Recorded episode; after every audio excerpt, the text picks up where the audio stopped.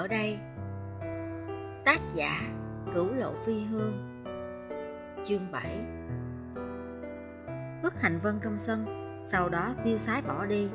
Thẩm ly nghĩ vậy đó, nhưng nàng do dự cả buổi, rồi cũng đỡ hắn dậy. Bước trên chiếc ghế lắc ở sân sau. Thẩm ly cảm thấy hắn phải trả giá thật lớn cho những ngày tháng xem nàng làm trò hề. Chứ không thể để hắn dễ dàng chết đi như vậy. Thẩm ly lục lọi trong nhà một cuối cùng tìm được thuốc mà thường ngày hành vân hay uống. Mất cả buổi mới sắc xong, nàng bưng thuốc đi đến trước mặt hành vân. Thấy hắn vẫn hôn mê, thẩm ly suy nghĩ rồi đưa tay bóp cầm hắn. Không chút do dự cậy răng hắn ra, chén thuốc mới sắc xong, cũng chẳng thổi lấy một hơi, định đổ vào miệng hành vân. Khoan đã. Sống chết trước mắt hành vân bỗng thình lình lên tiếng. Sắc mặt hắn vẫn trắng bệch. Ho khan vài tiếng, rồi nhẹ đẩy tay thẩm ly ra thở dài. Để ta làm cho. Thẩm ly nhíu mày. Ngươi đang bày khổ nhục kế à? Không, thật sự là đã ngất xỉu một lúc. Vừa nãy mới tỉnh lại, chỉ là muốn hưởng thụ mùi vị được người ta chăm sóc một chút thôi. Anh vân bật cười. Nhưng hình như ta muốn quá nhiều rồi. Ngươi đâu chỉ muốn quá nhiều. Hôm nay ngươi đã ăn thịt muối của ta. Lại treo đùa ta bao nhiêu lâu nay? Còn dám vọng tưởng rằng ta sẽ chăm sóc cho ngươi nữa. Thẩm ly cố nén lửa giận, vén vặt áo dưới mông tự nhiên định ngồi xuống đất. Nhưng chợt nhớ ra, bây giờ mình đã không còn mang thân gà nữa. Nàng đang nửa người xổm xuống thì lại gượng người đứng lên. Mà hành vân lại không muốn sống, bật cười trước mặt nàng. Cô xem, vẫn là làm gà tự tại hơn, đúng không? Thân xác bị che lấp bởi bệnh tật lại mang một sắc thái đặc biệt khiến người ta sao động. Lúc này, bất kể hành vân có đẹp tuyệt mỹ đến đâu đi nữa, thẩm ly cũng chỉ nắm chặt tay, hít một hơi thật sâu nói, ngươi còn có thể tìm một lý do nào để ta không giết ngươi không? Câu nói của nàng vốn mang sát khí cực độ, nhưng hành vân nghe xong chỉ cười nhẹ, đừng làm rộn, ta còn chừa cho cô hai miếng thịt muối trong bếp đó, lúc nào đói, ta sẽ nấu canh thịt cho cô ăn câu này tự như tứ lạng thắng ngàn cân, đánh một đòn vào lòng thẩm ly. Lý do để không giết hắn, được hắn nói ra một cách dễ dàng như vậy. Bàn tay không thể nắm chặt nữa, thẩm ly cảm thấy nhất định là hành vân đã bày trận pháp kỳ lạ gì đó trong ngôi nhà này, khiến nàng dần dần trở nên không giống một vương gia của ma giới nữa. Khôi phục hình người, nhưng nội tức vẫn không ổn định. Pháp lực cũng chỉ có một hai phần thẩm ly suy nghĩ cả buổi chiều về việc lúc nào mình sẽ rời khỏi tiểu viện này. Trận pháp của hành vân rất tốt, ở đây có thể hồi phục nhanh hơn một chút. Nhưng nếu cứ ở đây mãi, chỉ e là người của ma giới sẽ nhanh chóng tìm đến. Đến lúc đó thì phàm nhân này lấy thịt muối giúp ta đi. Giọng của hành vân đột nhiên vọng ra từ phía sau. Miếng thịt đó treo cao quá, ta không đứng thẳng được, nên không với tới thẩm ly liếc nhìn hành vân. Chỉ bị đấm một cú thôi mà đã đau đến vậy rồi. Nếu hắn gặp phải truy binh của ma giới thì coi như xong. Không hồn phi phách tán cũng không được. Thẩm ly thở dài. Ở đâu? Nàng bước vào nhà bếp nhìn lên trên. Nửa miếng thịt muối treo trên xà nhà.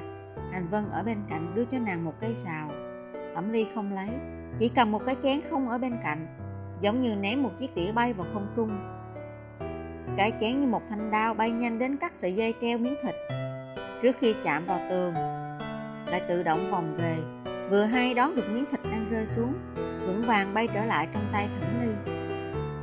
Thể hiện ngón nghề như vậy, thẩm ly vô cùng đắc ý, nàng liếc mắt nhìn sang bên cạnh, vốn muốn nhìn thấy ánh mắt kinh ngạc và ngưỡng mộ của một phàm nhân. Nào ngờ chỉ thấy hành vân đứng dậy, lấy dưới bếp ra một miếng dẻ vô cùng dơ bẩn, đưa cho nàng nói, quá tốt rồi nếu cô có công phu này thì luôn tiện vù một cái chùi sạch bụi trên xà nhà trong bếp luôn đi. Thẩm ly buông chén, nhìn miếng dẻ đã không thể nhận ra là màu gì trong tay hắn. Giọng điệu cao thâm hỏi, ngươi có biết ngươi đang sai bảo ai không? Hành vân chỉ cười nói, chẳng phải ta vẫn chưa hỏi thân phận cô sao? Làm sao biết đang sai bảo ai được? Sắc mặt thẩm ly càng thêm khó coi. Hành vân đành lắc đầu vứt miếng dẻ đi được rồi được rồi. Không chùi thì không chùi. Vậy cô giúp ta xách hai thùng nước vào đi. Ly đặt chén xuống, trừng mắt một cái, nhưng lại thấy hành vân ôm bụng. Đâu? Thịt được nấu chẳng phải để cho cô ăn đó sao?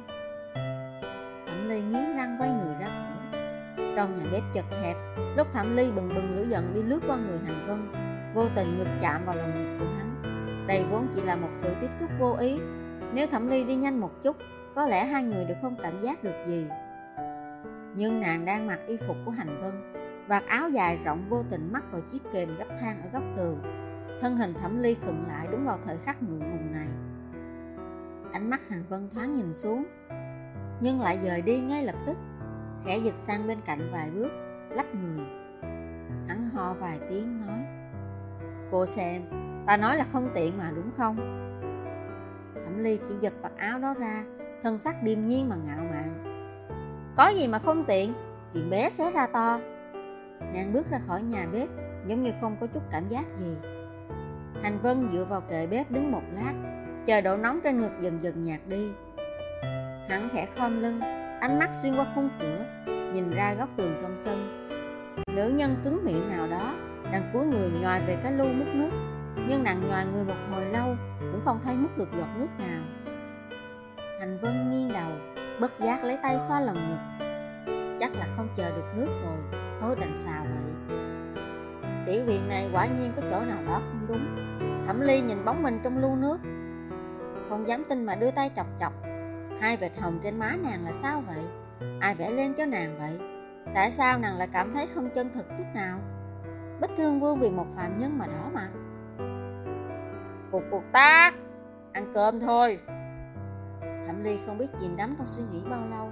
Bỗng nghe một tiếng gọi như vậy. Gò má trăm ngàn năm nay mới nóng lên một lần. Lập tức thôi không đỏ nữa. Dương cao giọng. Bố, cô nương tên là thẩm ly. Ngươi thử dùng tiếng gọi xuất sinh gọi ta một lần nữa thử xem. Nàng ngoảnh đầu. Thấy hành vân đang bưng đĩa thức ăn đứng trước cửa. Ánh chiều tà kéo bóng hắn dài ra không biết tại sao thần tình hắn hơi ngây ngốc. Thẩm ly kỳ quái nhìn hắn. Hành vân chớp mắt, lập tức hồi phục lại tinh thần, lại kéo con khóe môi cười nói, thẩm ly, ăn cơm thôi. Lời này vừa dứt lại đến phiên thẩm ly ngẩn người. Nàng đã từng nghe, vương gia, dùng bữa thôi. Từng nghe, thẩm ly, đến vào chiến với ta. Nhưng chưa từng có ai thử kết hợp như vậy dùng tên của nàng gắn với ba chữ thường dùng hàng ngày kia, lại kỳ quái đến mức nàng có cảm giác đã tìm được nhà. Thẩm ly hất đầu đi về phía hành vân. Nếu làm hư thịt thì ngươi phải đền cho ta miếng thịt khác đó. Hành vân cười thấp. Nếu làm quá ngon thì sao? Cô đền cho ta một miếng à? Thẩm ly suy nghĩ. Nếu ngon thì sau này ngươi làm đầu bếp cho ta đi. Hành vân ngẩn ra, cười nhạt không nói gì người mà bánh bao cũng có thể làm thành một món ăn ngon sao nấu thịt lại dở được. Kết quả là ngày thứ hai khi hành vân muốn ra ngoài thành hái xanh, thẩm ly sống chết không cho. Biến hai cục đá thành hai thỏi vàng to nhét vào trong y phục của hắn. Đi mua thịt! Thẩm ly yêu cầu như vậy nhưng lấy hai thỏi vàng to này đi mua thịt thì chỉ e là hắn sẽ bị bắt lên quan phủ ngay. Hành vân không chịu đạn lúc đưa đẩy bỗng nghe tiếng gõ cửa thẩm ly nhíu mày vứt hai thỏi vàng đi.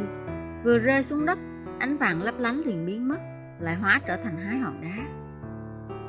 Hành vân muốn đi mở cửa, nhưng thẩm ly cản hắn. Để ta! Cũng không nghe hành vân nói gì, nàng tiến lên vài bước kéo cửa ra. Bên ngoài là hai thị vệ mặc y phục xanh đậm, đeo đại đao và mang ngọc bội. Hai người nhìn thẩm ly rồi ôm quyền cúi người. Làm phiền rồi tối nay chủ nhân nhà ta muốn đến bái phỏng hai vị, mong hai vị chờ ở nhà một ngày. Bọn ta cũng bài trí trong quý phủ một chút. Tại sao hắn muốn đến thì bọn ta phải tiếp đãi? Thẩm ly cao mày. Hôm nay không rảnh, bảo hắn chờ đi, rảnh sẽ gọi hắn. Nói xong liền đóng cửa. Hai thị vệ áo xanh chưa từng bị đối đãi như vậy, nhất thời sửng sốt, đưa tay muốn giữ cửa lại. Nào ngờ nữ nhân này động tác trông có vẻ nhẹ nhàng nhưng khi bọn họ muốn đẩy cửa vào trong thì lại có một sức mạnh từ sau cửa truyền đến. Hai người chấn động lui về phía sau một bước. Bọn họ nhìn nhau đang định dở bản lĩnh thì cánh cửa bị đóng kia đột nhiên lại mở ra. Đổi lại là một nam nhân áo xanh quần trắng cười hiếp mắt đứng đó. Hắn chắn trước mặt nữ nhân đó Rồi hỏi hai thị vệ. Các người muốn đến bài trí à? Tốt quá, vào đi. Hắn lui ra một bước Thái độ hợp tác Khiến hai người nhíu mày nghi hoặc Nhưng vẫn bước vào. Thành Vân đưa bọn họ đến nhà bếp Chỉ lên xà. Đó, các người xem Trên đó dơ quá Phải dọn dẹp một chút. Vẽ ở sau bề bếp đó. Hắn vỗ vỗ vai một người. Ở đây giao cho ngươi đó. Sau đó lại đưa một người khác đến sảnh trước. Ở đây cũng lâu lắm rồi không có người quét dọn Vừa hay có thể dọn dẹp giúp ta. Tối nay bài tiệc mời chủ nhân các người. Hắn bố trí công việc cho hai người kia xong Vác giỏ lên vai nói Thẩm ly, dám công Ta đi hái xăm rồi sẽ về. Cửa sân đóng lại Che mất bóng dáng hành vân Để lại thẩm ly khóe miệng co giật. Cái tên này Đúng là kỳ quái đến mức khiến người ta không thể nào hiểu nổi. Đêm đến Ở sân trước Hành vân nấu một bình trà đặt trên bàn đá trong sân.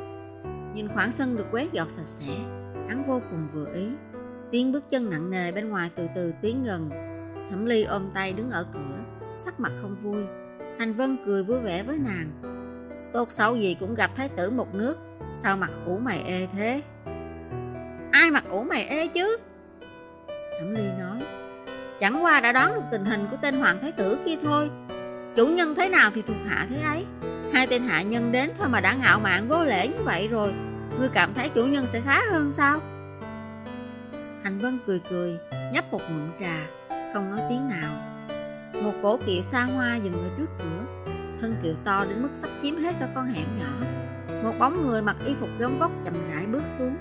Thẩm Ly nhíu mắt quan sát hắn. Một đôi mắt dài hẹp, Một đôi môi đỏ, Nhưng mà thân hình béo mập mạp, Sắp trở thành quả cầu thịt này là thế nào vậy? Hoàng Thái Tử bước vào nhìn Thẩm Ly đang đứng ở cửa. Sau đó lách mình vào trong sân. Tùy Tùng sau lưng hắn muốn đi theo. Thẩm Ly đưa tay. Trên bàn chỉ có một ly trà, Mời một người thôi. Một thị vệ áo xanh lập tức đặt tay lên cán đao. Hoàng Thái Tử béo tròn lại phất tay. Chờ ở ngoài đi. Thẩm Ly nhíu mày, Xem ra còn phóng khoáng lắm.